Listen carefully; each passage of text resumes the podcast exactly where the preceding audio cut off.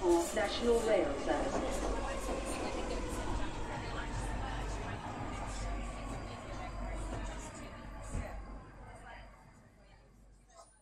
Bine ai revenit în stația Londra. Eu sunt Manuel Cheța de la manuelcheța.com și tu asculti podcastul Un român în Londra. Bine te-am regăsit la podcastul acesta pe care îl fac de vreo câțiva ani buni de zile. Suntem la episodul numărul 186 denumit ULEZ extins pe Londra. ULEZ înseamnă Ultra Low Emission Zone. În acest episod vreau să vorbesc despre mutatul în străinătate, despre învățatul limbii engleze și despre cele mai noi știri din UK și, bineînțeles, despre o voce regușită.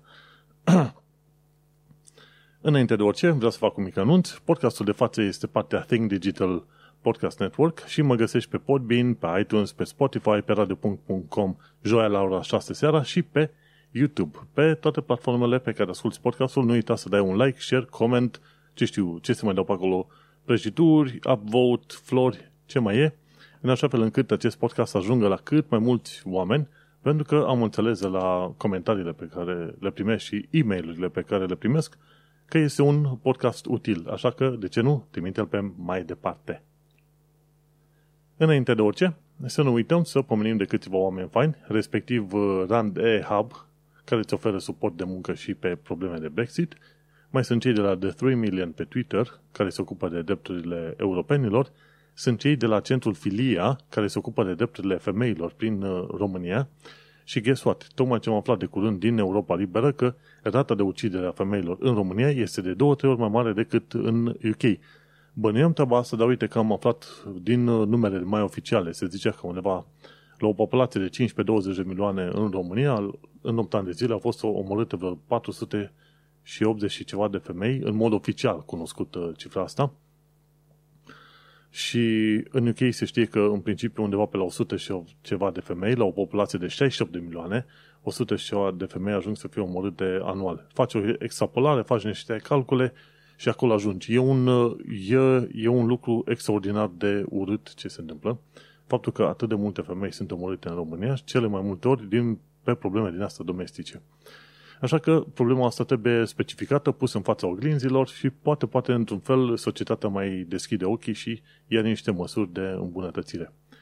Și pe mai departe, la oameni faini, eclair.org, care se ocupă de protecție antisclavie. Sunt, de fapt, un grup de ONG-uri care luptă împotriva sclaviei moderne, gen prostituție, sequestrare și obligare la muncă neplătită, efectiv, în genul ăsta, știi? Și uite că după ce am pomenit câteva chestiuni de introducere, hai să intrăm să discutăm chestiunile care uh, le-am pomenit chiar la început, respectiv mutatul în străinătate. În principiu toate subiectele sunt uh, importante, dar adevărul este că e un singur podcast, ăsta al meu, care se ocupă de chestiuni de, ce știu, viață în sănătate, imigrație, ce știu, găsirea unei, unei identități, redescoperirea identității personale și așa mai departe. În principiu, băi, cum este să trăiești în sănătate și să descoperi viața în sănătate, dincolo de faptul că te-ai dus ca turist într-un loc. Și aia, vorbim despre mutatul în uh, străinătate. Și aici fac, fac referire la filmul făcut de către tipa asta din Canada, Adventures and Naps, are un canal de YouTube. Și bineînțeles, dacă ea a făcut acest filmuleț, uite că notez de câteva idei de pe acolo și le extind puțin în podcast aici. Și în principiu ea spune ce trebuie să știi înainte de a te muta în UK, bineînțeles valabil pentru toate țările, toate culturile, toate situațiile posibile. Și unul dintre lucrurile pe care trebuie să le înțelegi despre mutatul în străinătate, că nu este ca atunci când vizitezi un loc. De exemplu, te duci în Sahara, ca peisaj pare extraordinar de simpatic, frumos, mișto, uite ce dune simpatice. Și e ok când te duci acolo ca turist și ai mâncare, ai apă, tot ce trebuie ție, dar altfel e când e vorba să trăiești acolo ad infinitum, să-ți duci viața acolo. Și asta este un lucru pe care trebuie să-l înțelegă toată lumea. Nu este ca atunci când te duci în vizite, în turism. Dacă vrei să înveți cu adevărat cum este o cultură, o țară, o viață, trebuie să te duci să stai vreo câțiva ani de zile acolo și după aia o să descoperi dacă într-adevăr te identifici cu zona respectivă. Oricât de mult îți place inițial. De aia, cum, am, cum am mai povestit în podcast, primul an e un an de miraj. Al doilea an e încă un an de acomodare. Abia din al treilea an încolo încep să vezi tot felul de subtilități și să înțelegi tot mai bine societatea, ca mai apoi să te mai prinzi de câteva idei, ceva de genul ăsta. După vreo 5-6 ani de zile încep să prinzi și mai bine câteva idei și probabil după vreo 10 ani de zile, când am ajuns acolo, o să înțelegi mult mai mult subtilitățile și, ce știu, încrengăturile vieții în sănătate sau într-o anumită zonă. Tocmai de aceea, una este să vizitezi ca turist un loc, alta este și locuiești în uh, zona respectivă și asta este important de știut dacă vrei să pleci din țară. Dacă te duci ca majoritatea românilor, vrei să mergi în Germania, Franța, ce știu, UK, să scoți un ban și știi că te duci pentru câteva luni, un an de zile, informația asta este irelevantă pentru că nu te duci să trăiești acolo, te duci să scoți un ban, după care fugi repede în țară. Pentru ceilalți care vor să locuiască în sănătate, trebuie să țină cont de faptul că una este să vizitezi ca turist și alta este să trăiești la fața locului și vei descoperi foarte curând că este destul de greu, ca să zicem așa, să trăiești în orice fel de altă țară, chiar dacă până la urmă ai viață mai bună, ai banii, pui pe mâncare pe masă, ai, să zicem, cariera asigurată pe un an înainte sau ceva de genul ăsta. Cu toate astea este totuși greu și trebuie să înțelegi că până la urmă îți va fi greu. Simplu fapt că te muți dintr-o țară în alta îți va fi un lucru chiar uh, destul de dificil. Așa că orice fel de decizie iei cu plecatul în sănătate, iau-o cu mintea și cu inima împăcată, ca să zicem așa, știind că vei trece printr-o perioadă destul de dificilă și că probabil după ani de zile de stat în sănătate se, se, se va întâmpla să te întorci în țară, că vrei, că nu vrei. Nu știi niciodată. Ideea este că la imediat șase ani de zile de stat în închei, cine mă întreabă, măi, vrei să te muți înapoi în România? Eu zic din nou să mă întrebe la anul. Un lucru pe care mulți nu-l vor ține minte așa sau cont inițial e că le va fi dor de casă. Curios lucru, învățat să stau pe calculator cu, ce știu, programele mele, cu munca mea, cu internetul, nu am așa de mare conexiune și afinitate cu un loc anume fizic. Am lucrat în ultima perioadă cât un an și jumătate, imediat doi ani, de acasă. Nu sunt un dore extraordinar să merg înapoi la birou, deși aș vrea să merg pe acolo pentru că este vorba aia de comunitate. Și cam la fel mi s-a întâmplat și mie cu România, cu dorul de casă, mm, mai puțin. Dar mare majoritatea oamenilor vor simți, vor simți un gol enorm, un dor de casă și un gol de, gol de uh, dor de ducă, să zicem. Și asta e un lucru pe care nu prea îl ține cont la fel. Când te duci ca vizitator într-o anumită țară, o săptămână, două, e mișto. Când te duci luni, ani întregi și probabil mai ești și de gând să stai mult timp acolo, e bine, situația se schimbă radical. Așa că trebuie să ții cont că îți va fi și dor de casă și depinde de ce te hotărăști să faci, îți, îți va fi greu sau fac chiar foarte greu. Mergem mai departe. Unul dintre lucrurile pe care le vei descoperi și care vor fi mai dificile când te duci în sănătate este inclusiv mersul la cumpărături. O chestiune foarte interesantă pe care o să o descopere fiecare român mergând la cumpărături aici în tot felul de magazine este faptul că dacă vrei să testezi ceva nou, să zicem diferit de pâine și carne de pui, de exemplu, care știi că e cam la fel, în principiu cam la fel cu ce găsești în România, ei bine, vei descoperi la un moment dat că vei avea, cine știe, alergie la tot felul de ingrediente, spice-uri, pe care nici nu ai știu că există, de exemplu. Și de aia trebuie să fii atent când vrei să faci, să zicem, experimentări. Vreau să învăț, să mănânc mâncare indiană, chinezească, tot felul de chestii în astea, trebuie să ai grijă că este posibil ca la un moment dat să-ți descoperi o alergie pe care nici, nici nu știi că o ai, de exemplu, sau o sensibilitate oarecare. Și când te duci la cumpărături, uite-te să fii mai atent ca cel puțin inițial să găsești și să cumperi produsele cu care ești tu obișnuit mai mult din România și pe aia încetul cu încetul să te extinzi alte produse din uh, alte țări, alte culturi și să vezi cum, cum se obișnuiește și corpul tău. Că am, am uh, pomenit și eu la un moment dat să iau mâncare din asta care mi s-a părut foarte interesantă și după aia să nu mă simt prea bine, nu pentru că era mâncare proastă, nu pentru că oamenii de acolo nu erau faini, ci pentru că nu eram învățat cu anumite ingrediente. De exemplu, la început când am venit în UK, uh, uram să mănânc avocado. Acum suport să mănânc așa ceva, îl cam tolerez. Mai bine, era ghimbir, ginger. Știam că este doar folosit în șampoane prin România și când am dat de ghimbir aici să-l mănânci în tot felul de ipostaze, în tot felul de mâncăruri, o perioadă bună chiar la început uh, mi se făcuse rău, trăind cu impresia că până la urmă am șampon în mâncare, pentru că foarte mulți, uh, în foarte multe situații când am uh, simțit miros de chimbir, era în șampon în România. Și atunci, uite-te că proasta mea cultură culinară, de exemplu, m-a făcut să-mi fie rău o perioadă bună până când am început să mă învăț cu King Gimbiru în diverse situații și acum pot să mănânc liniștit când merg să mănânc un Itsu, un fel de sushi de la Itsu și mai are și câteva felii de ghimbir din alea în uh, oțet și suporți. De aia zic, când te duci la cumpărături, important lucru, o perioadă să-ți iei produse cu care ești obișnuit și pe aia încetul cu încetul să, să te extinzi. Pentru că în felul ăsta o să înveți să mănânci tot felul de mâncăruri. De exemplu, mi-mi plac mâncărurile cu curry, de exemplu, aici. Și tot felul de chestiuni uh, interesante. Fish and chips și alea. E o, e o modă și îmi plac și mie. N-am reușit să mă învăț cu lapte în ceai și cu Marmite. Dar în timp, probabil, cu suficient de mult efort, ajung să mă învăț și cu alea. Și o altă chestie de care trebuie să ții cont este faptul că aici clima este puțin mai diferită. De exemplu, în Londra este mai umedă și, în principiu, bineînțeles, nu este atât de rece ca în uh, România. Dar umezeala asta mai devreme sau mai târziu o să ajungi să o simți. Și după ce ai 5, 10, 15 ani de zile pe aici, încep să simți că undeva cumva scârții pe, pe, pe locuri. Pentru că e o climă nu total diferită, dar destul de diferită. Și mai ales gândește-te că aici în zona asta, cel puțin în zona de sud-est a Angliei, nu ai așa de mult soare pe cum ai avea în Brașov, în România. Venind din Brașov, cumva sunt obișnuit să văd uh, soare pe cer foarte des. Diferența între Londra și Brașov, de exemplu, este faptul că în Londra este foarte des înnorat. Mai ales în sezonul de toamnă-iarnă, iarnă spre primăvară, este foarte des înnorat. Ai doar când, când și când ocazia de a vedea soarele, probabil puțin dimineața sau probabil puțin după masă. Nu ai o zi completă de seninătate, să zicem așa. Pe când în Brașov sunt șanse destul de mari ca să ai nu numai o zi, ci mai multe zile la rând soare senin.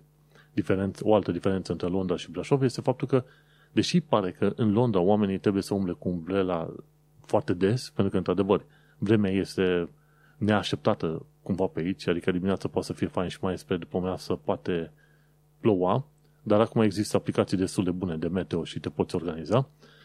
Deși pare că într-un fel ar ploua mai mult în Londra, de fapt plouă mai mult în Brașov. Cantitativ plouă mai mult în Brașov decât în Londra. În Londra picură și te sperie destul de des.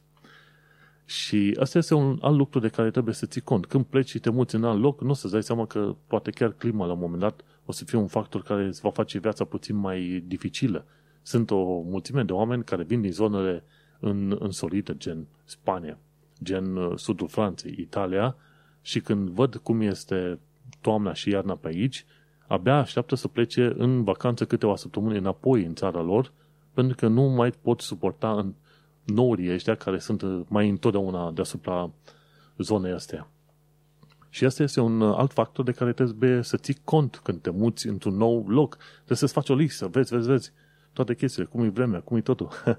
o altă chestie legată de mutatul uh, în străinătate este vorba de stresul ăsta al muncii. Nu știi cum vei găsi un nou loc de muncă. Pe de altă parte, ca om plecat din țara ta, bineînțeles, în continuare vei avea un, un zvâc, să zicem, o luptă aia în tine să tragi, să demonstrezi și întotdeauna să tragi tot mai tare, tot mai tare. Asta am văzut la, la o parte bună din românii cu care am lucrat eu în uh, sectorul ăsta IT, software development.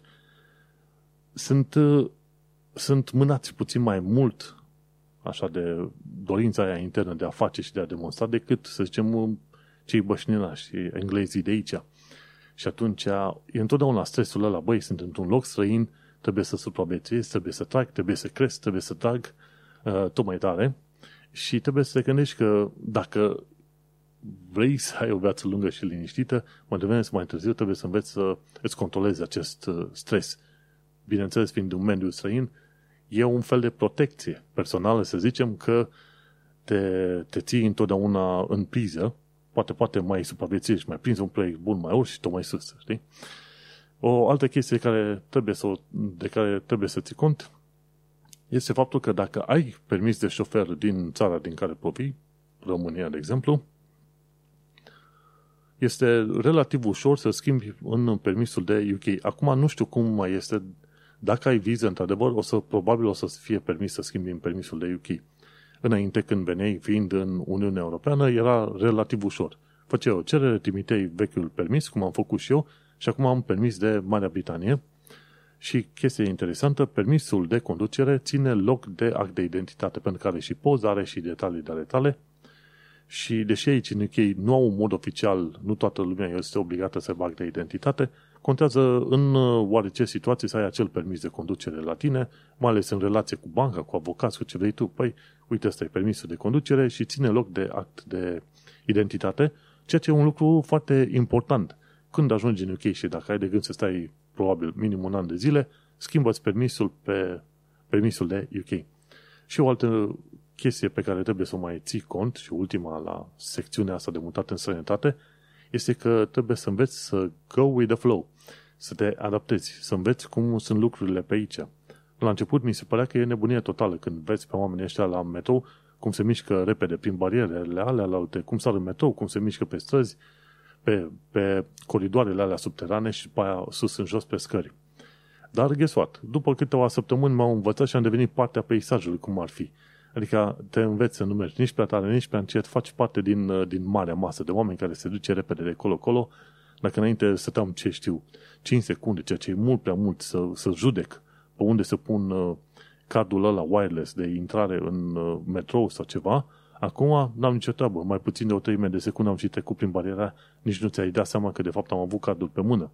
Și în multe situații barierele alea rămân aproape deschise pentru că oamenii deja foarte repede se scanează și intră, unul după altul, unul după altul, așa, 2, 3, 4 pe, pe, pe secunde, efectiv. Și dacă la început mi se părea ciudățel, uite, acum m-am învățat și sunt partea mișcării alea când merg la muncă, la birou. Și așa e, cumva mai devreme sau mai târziu va trebui să înveți să te duci cu valul, să te adaptezi și ca să faci parte cumva din, din mediu, puțin mai mult. Așa că mutatul în sănătate nu e chiar așa de ușor și trebuie să fii mânat de un motiv suficient de periculos, nu neapărat periculos, dar suficient de puternic, ca să zic așa, ca să te înveți să stai și, și într-un fel să te obligi să stai în sănătate pentru mult, mult timp. Și astea sunt câteva sfaturi legate de mutatul uh, în uh, sănătate. Mulțumesc uh, tipei astea din Canada că mi-a dat imboldul să vorbesc despre chestia asta și de ce nu, într-un fel, ăsta este un podcast despre locuitul în sănătate și despre făcutul, făcutul asta de mișcări, să zicem, mari. Hai să vorbim pe mai departe și despre ceva limbă engleză, respectiv învățatul limbii engleze. Teoretic vorbesc relativ ok limba engleză. Am, cum mă ocup de web accessibility, de accesibilitate web la muncă, am un workshop pe care îl țin în fiecare săptămână, de obicei a doua zi după podcast, respectiv miercurea, și acolo vorbesc. Oamenii am înțeles că mă înțeleg destul de bine, facem ședințele via Zoom și Zoom are un tool foarte interesant care face transcrierea audio, transcrierea a ceea ce se vorbește. Și până la urmă Zoom văd că reușește să interpreteze destul de bine ceea ce zic eu în limba engleză. Asta înseamnă, înseamnă că engleza mea nu este chiar atât de proastă. Dar uh, nu este, aș putea să o clasific aproape bună. Nu este nici măcar bună. Și tocmai de aceea vreau să învăț cât mai mult și de gramatică, și de intonație, și de melodicitate, și de accent, tot ce se poate învăța ca să vorbesc o engleză mai bună. Nu neapărat ca să te închinți, să zicem, în fața britanicilor sau ceva, ci este bine să îndepărtezi orice fel, orice punct de fricțiune între experiența ta și experiența celor din jurul tău. Așa că este bine ca tu să înveți cât mai bine, să vorbești o engleză chiar foarte faină, să nu se gândească omul să întrebe, ok, ce ai vrut să zici în uh, fraza respectivă și tocmai de aceea eu în continuare învăț limba engleză și bag cât mai multe idei la cap. Și la lecția de engleză trebuie să învățăm puțin el și despre prepoziții de gen at, at, by și on. Când le folosești? Prepozițiile astea în limba engleză. Și în show nostru poți duce la secțiunea asta de limba engleză și cultura britanică și găsești filmul.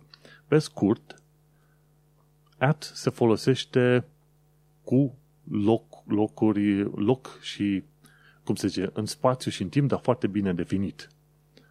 At 5 p.m. At home. At the corner of the street. At 5 and 13. Deci, cu lucruri specifice. So, I'm, I'm gonna come home at 5 p.m. Am dat o dată exactă când o să vin acasă. Sau I'm gonna be at the corner of 5th and 7th.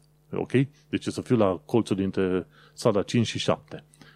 Când uh, vrei să spui ceva mai general, îi zici cu on. On the 5th of January, I'm gonna be there. Sau uh, on the street. Deci on e folosit undeva în situații din alea mai generale.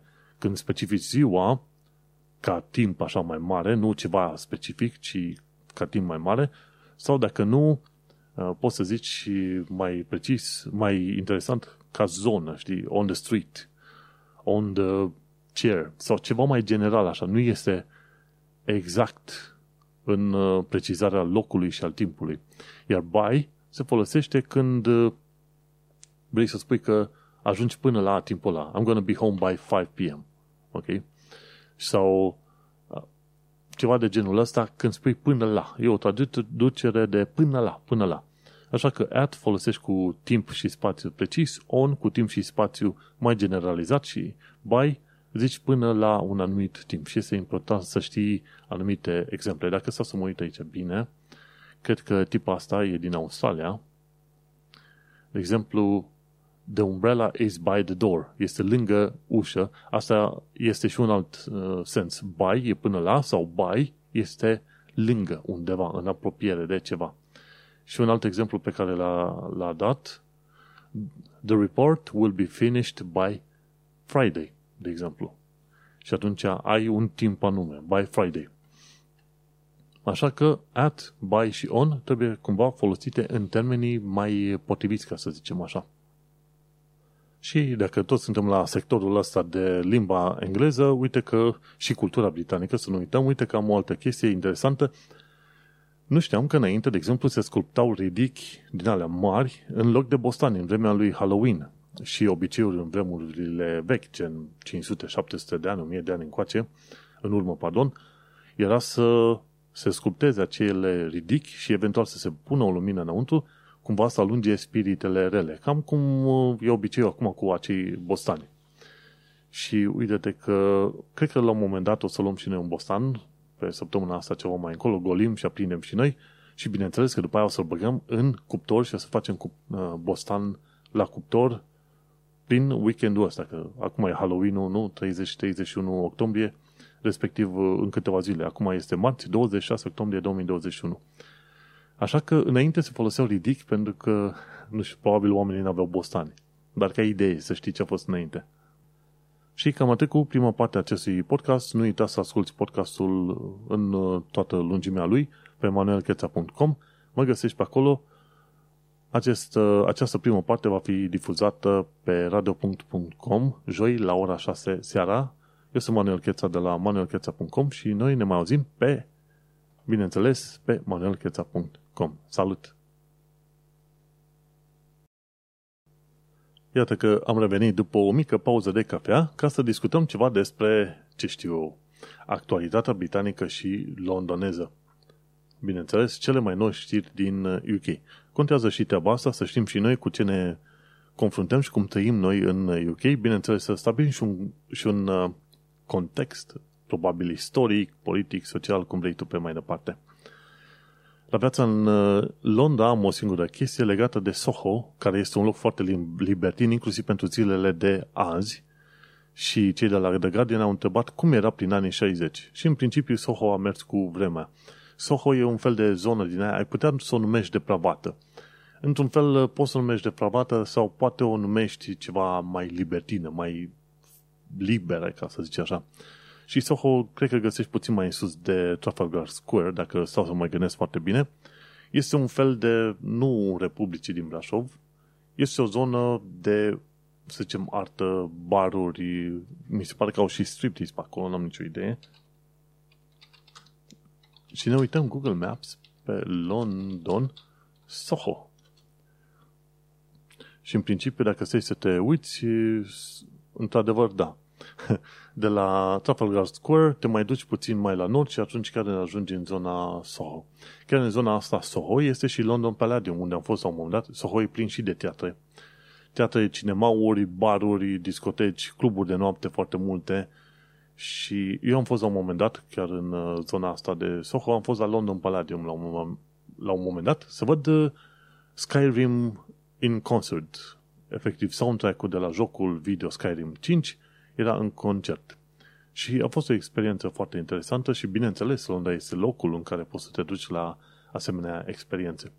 Așa că, dacă vrei să experimentezi ceva edgy, cum ar putea spune, de ce nu te duci în Soho? Foarte mulți oameni se duc acolo. Mi se pare că sunt inclusiv baruri, de, baruri și localuri tematice, gen rockeri. Te duci acolo și găsești un loc strict pentru rocker, de exemplu. Așa că este un loc destul de măricel, este o zonă, nu știu, 5, 6, 7, 10 străzi o parte, 7 străzi pe cealaltă parte, destul de mare, efectiv un cartier destul de mare, în care e efectiv cartierul de fan, de distracție, cartier de noapte, într-un fel. Așa că, dacă ajungi în Londra, nu uita să vizitezi și zona Soho, pentru că, într-adevăr, merită. Și mergem mai, mai departe la, bineînțeles, cel mai noi știri din UK. Uh, Uite ce se întâmplă tot din Londra, este lansat acum un proiect nou de o universitate din Londra. Proiectul se numește Inhale, ci că este un studiu de verificare a poluării cu ajutorul dispozitivelor uh, personale. Sunt vreo 20 de oameni deja angrenați în studiul ăsta, ăștia caută încă vreo alți 60 de oameni. Dacă stau să mă uit, uh, este vorba de ce universitate? Da, e vorba de Imperial College. Și acum ei vor să vadă care este rolul Ultra Low Emission Zone și să vadă cum funcționează emisia asta, uh, zona asta de restricție a mașinilor poluante.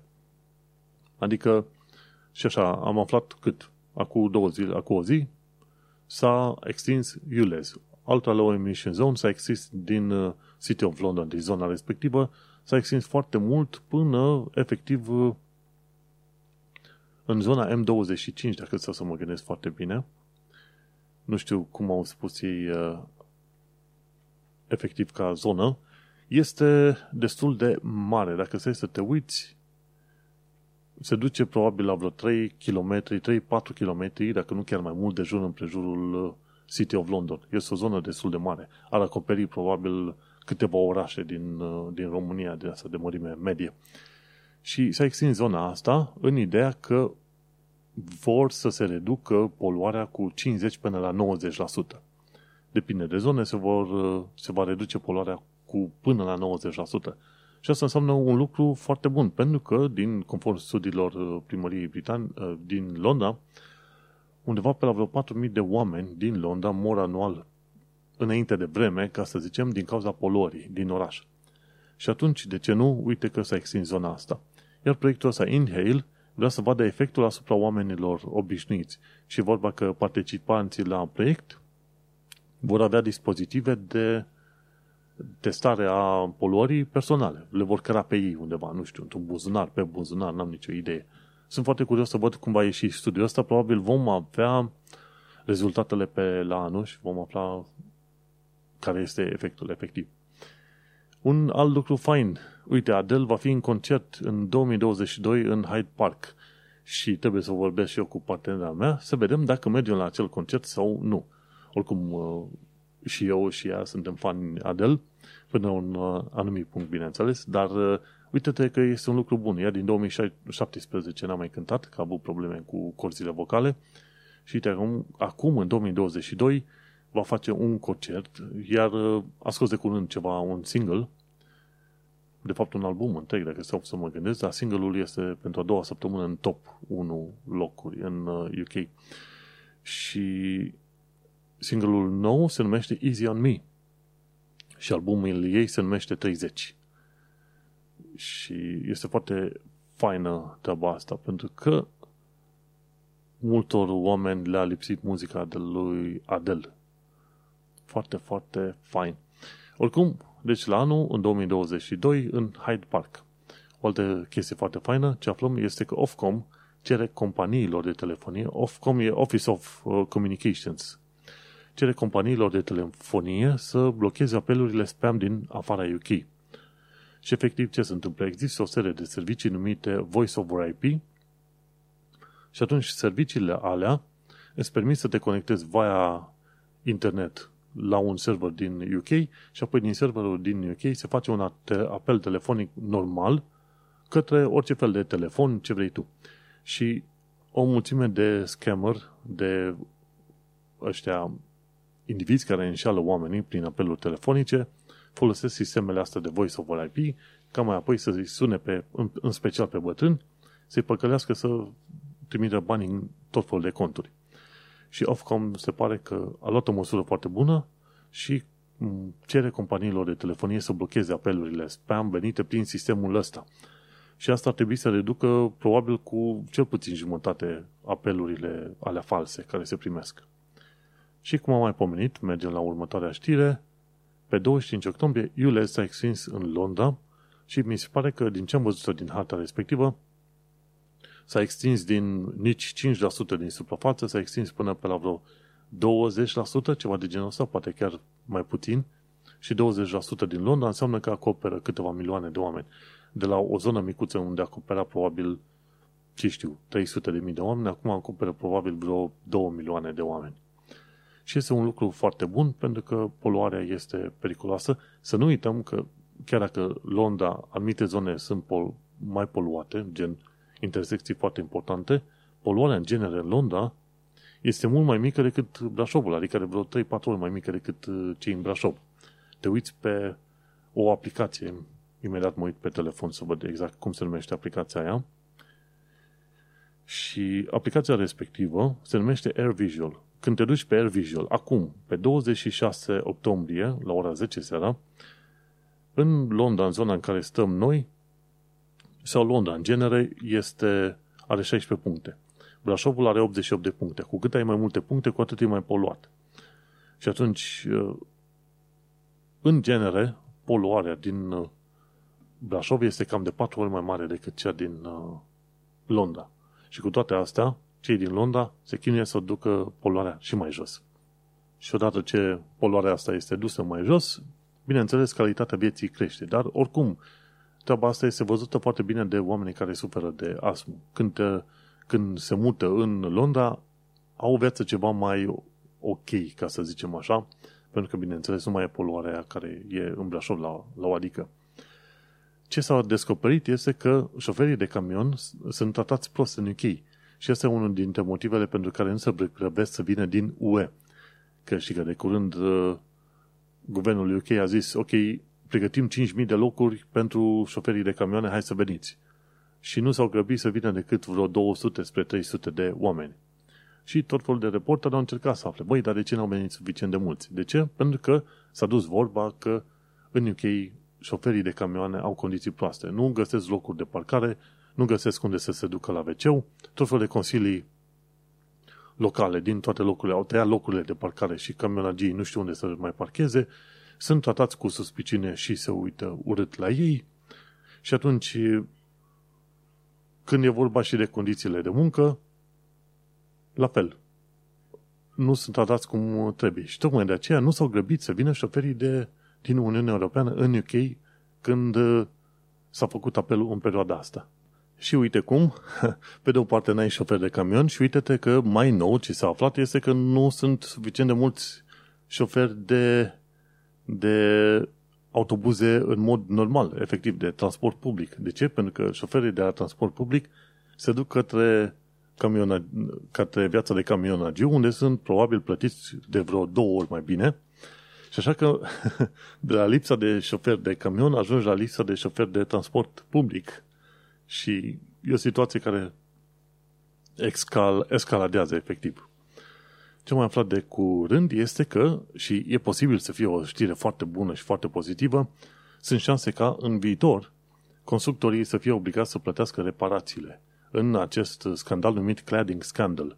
Și sunt curios să văd uh, când și cum se va materializa ceva în direcția asta, pentru că sunt efectiv sute de mii, spre un milion de oameni care sunt în situații de leasehold, sharehold, help to buy, ce vrei tu, cărora dezvoltatorii, cei care au construit blocurile alea nesigure, ăia le cer banii oamenilor ăstora ca să facă upgrade-urile, ceea ce e o nesimțire. Tu ai plătit pentru un apartament, ar trebui să fie deja sigur. Dacă pe mai târziu se descoperă că nu s-au respectat normele de siguranță, păi nu te duci la omul care a cumpărat apartamentul de la tine și zici, băi, plătește să facă extra. Nu, pentru că tu ca constructor trebuia să fii făcut de la bun început. Așa că sunt curios și, într-adevăr, așa ar fi cel mai frumos constructorii să plătească toate reparațiile în uh, marele scandal numit cladding scandal.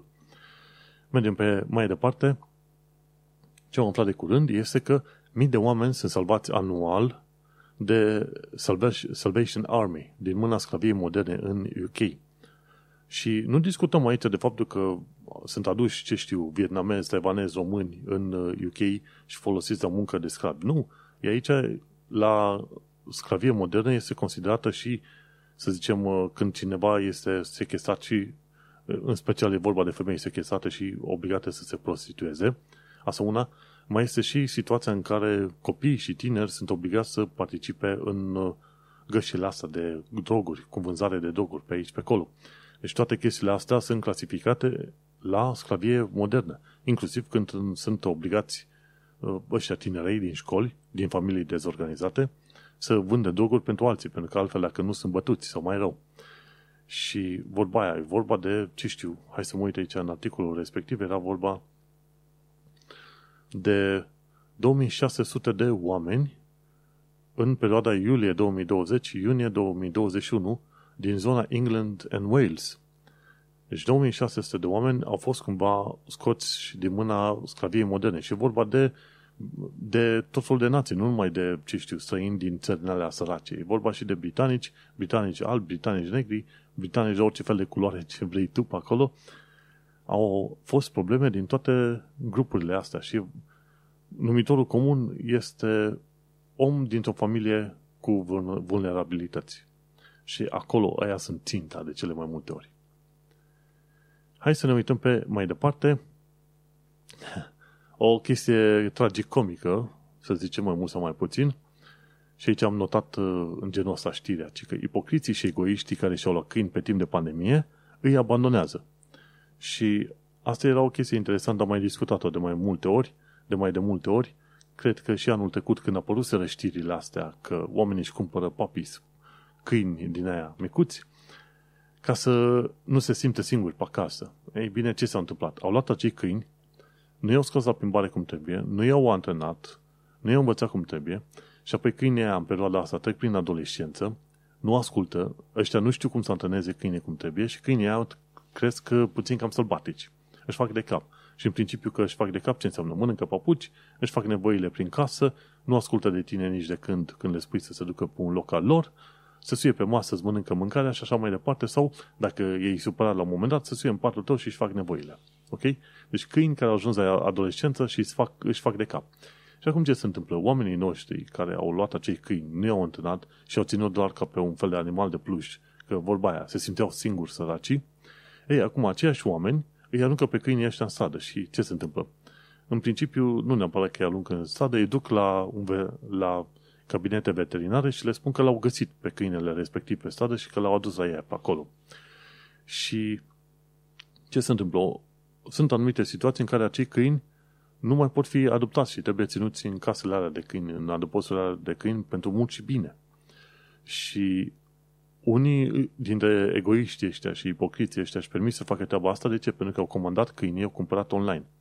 Necipați, nenimica, și atunci nu este foarte ușor să se ajungă la ei. Și atunci, uite că mari iubitori de câini ai planetei astea, ăștia care au luat câinii și dau, acum îi părăsesc. Pentru că, gata, a trecut pandemia, nu le mai trebuie câine și la revedere poveste. Și asta e o nesimțire extraordinar de mare. În principiu, n-am văzut treaba asta să se întâmple cu pisici. Cine ia o pisică, păi ăla o ține pe viață. Cine ia un câine, se pare că îl ia pentru că are nevoie doar de cineva să stea după fundul lui, după umbra lui și cam atâta. Și e o chestie cât se poate de egoistă, ca să zicem așa. Așa că de am zis, ipocriți și egoiști. Și-au bătut joc de câinii aia și acum își bagă mâna în buzunar și pleacă ca și cum nimic nu s-a întâmplat. Mergem pe mai departe. O chestie ce se întâmplă în ultima perioadă, bicicliștii sunt atacați de tâlhari pe mopede și în special se întâmplă în zona de sud-vest chestia asta adică zona Richmond, Kingston, pe acolo pe unde e viața mai bună și pe acolo pe unde se pare că merg oameni cu biciclete care costă de câteva mii de lire, 2000, 3000, 5000, 10000 de lire. Așa că dacă ai o bicicletă scumpă, trebuie să fii foarte atent ca nu cumva să fii atacat de tâlhari pe mopede. Și o ultimă chestie ce am aflat-o de curând este faptul că firmele de transport de tren Southeastern și Southwestern Railway au trișat la bani călătorii care mergeau dincolo de zona 6 a Londrei. Ci că dacă tu locuiești în afara Londrei, ar trebui să primești un anumit tip de bilet care este mai ieftin față de ceea ce se prezintă în mod normal. Treaba, ce, ce se întâmplă? Pe site nu se știe de acest bilet prin uh, agențiile de cumpărare de bilete. Nu știi să le cumperi, trebuie doar să te duci, ca să iei biletul respectiv mai ieftin, trebuie să te duci la recepția respectivă, ce și un stație, și să întrebi tu specific, vreau biletul X. Pentru că biletul ăla mai ieftin, pentru oamenii care ies dincolo de zona 6 a Londrei, ăla nu este prezentat nicăieri, nici pe anunțuri publice, nici pe internet, nici pe nicăieri. Și mi se pare că în felul ăsta Southeastern și Southwestern Railway au trișat oamenii de vreo 93 de milioane de lire efectiv în ultimii câțiva ani de zile. Și acum sunt dați în judecate. Efectiv, Southeastern și, și Southwestern Railway sunt date în judecată pentru că au, efectiv, au mâncat 93 de milioane de lire prin faptul că au ascuns informațiile astea de oameni. Și asta e un lucru bun. Deci, când mă vezi că pun o știre din asta că firmele astea de transport public au fost date în judecată și au, și au tișat, nu vreau să atrag atenția asupra faptului că se tișează în UK, ci vreau să atrag atenția asupra faptului că se iau măsuri. Și asta vreau să zic, uite că se iau măsuri și mai devreme sau mai târziu, astea două firme vor fi obligate să plătească sănătos. Ideea e că Southeastern, mi se pare, i s-a luat franciza și linia, zona respectivă a fost uh, preluată de curând în controlul guvernului UK. Pentru că Southeastern uh, nu și-a respectat angajamentul ca proprietar de franciză pe zona aia, ce știu, Southeastern, trenuri care duc dinspre London Bridge către Dartford, de exemplu. Și Mottingham încolo și în alte părți. Așa că nu știu cine și cum va plăti, dar vor plăti nu neapărat Southeastern, pe cât proprietarii lor, care sunt, cred că, firma Go Ahead, nu știu exact. Și uite cum se iau măsuri. Și un lucru bun aici în UK este că mai devreme sau mai târziu cumva se iau măsuri și se iau niște măsuri sănătoase. Chiar dacă cetățenii sunt cei care dau în judecată ori o instituție, ori un ONG, până la urmă știi că mai devreme sau mai târziu se iau anumite măsuri și compar asta cu situația din România în care, mai ales dacă te uiți la câte guverne au căzut în ultimele câteva luni și cum a fost situația pe ultimele trei decenii, îți dai seama că singura constantă acolo este o nesiguranță enormă și faptul că nu se rezolvă nimic niciodată. și cam, cam asta este mica mare supărare a oamenilor. În UK, mai, mai devreme sau mai târziu, cumva se mai rezolvă anumite chestii, se mai mișcă. Mai ies oamenii și societatea cumva duce în direcția în care să îmbunătățească puțin uh, situațiile. Societatea și viața din UK nu este perfectă, e departe de a fi perfectă, dar uh, se mișcă, se fac niște mișcări și mai devreme sau mai târziu se mai acoperă un gol aici, un gol acolo, un gol acolo, vezi progresul. Asta este ideea generală, ce vreau să înțelegi și din podcastul ăsta, este că se vede un progres. Că este mic, că este mare, asta e la, la atitudinea fiecăruia. Ideea e că se vede un progres și atunci când se găsesc cu oameni și grupuri foarte hotărâte, mai devreme sau mai târziu ajută societatea să meargă în continuare, în mai, pe mai departe, să progreseze. Și uite cum, cu polologia mea de progres și așa pe mai departe, am ajuns la final de episod. Am cam terminat de acoperit tot ce vreau să acopăr pe aici. Să nu uităm, acesta este episodul numărul 186, unde am discutat despre ULEZ extins pe Londra.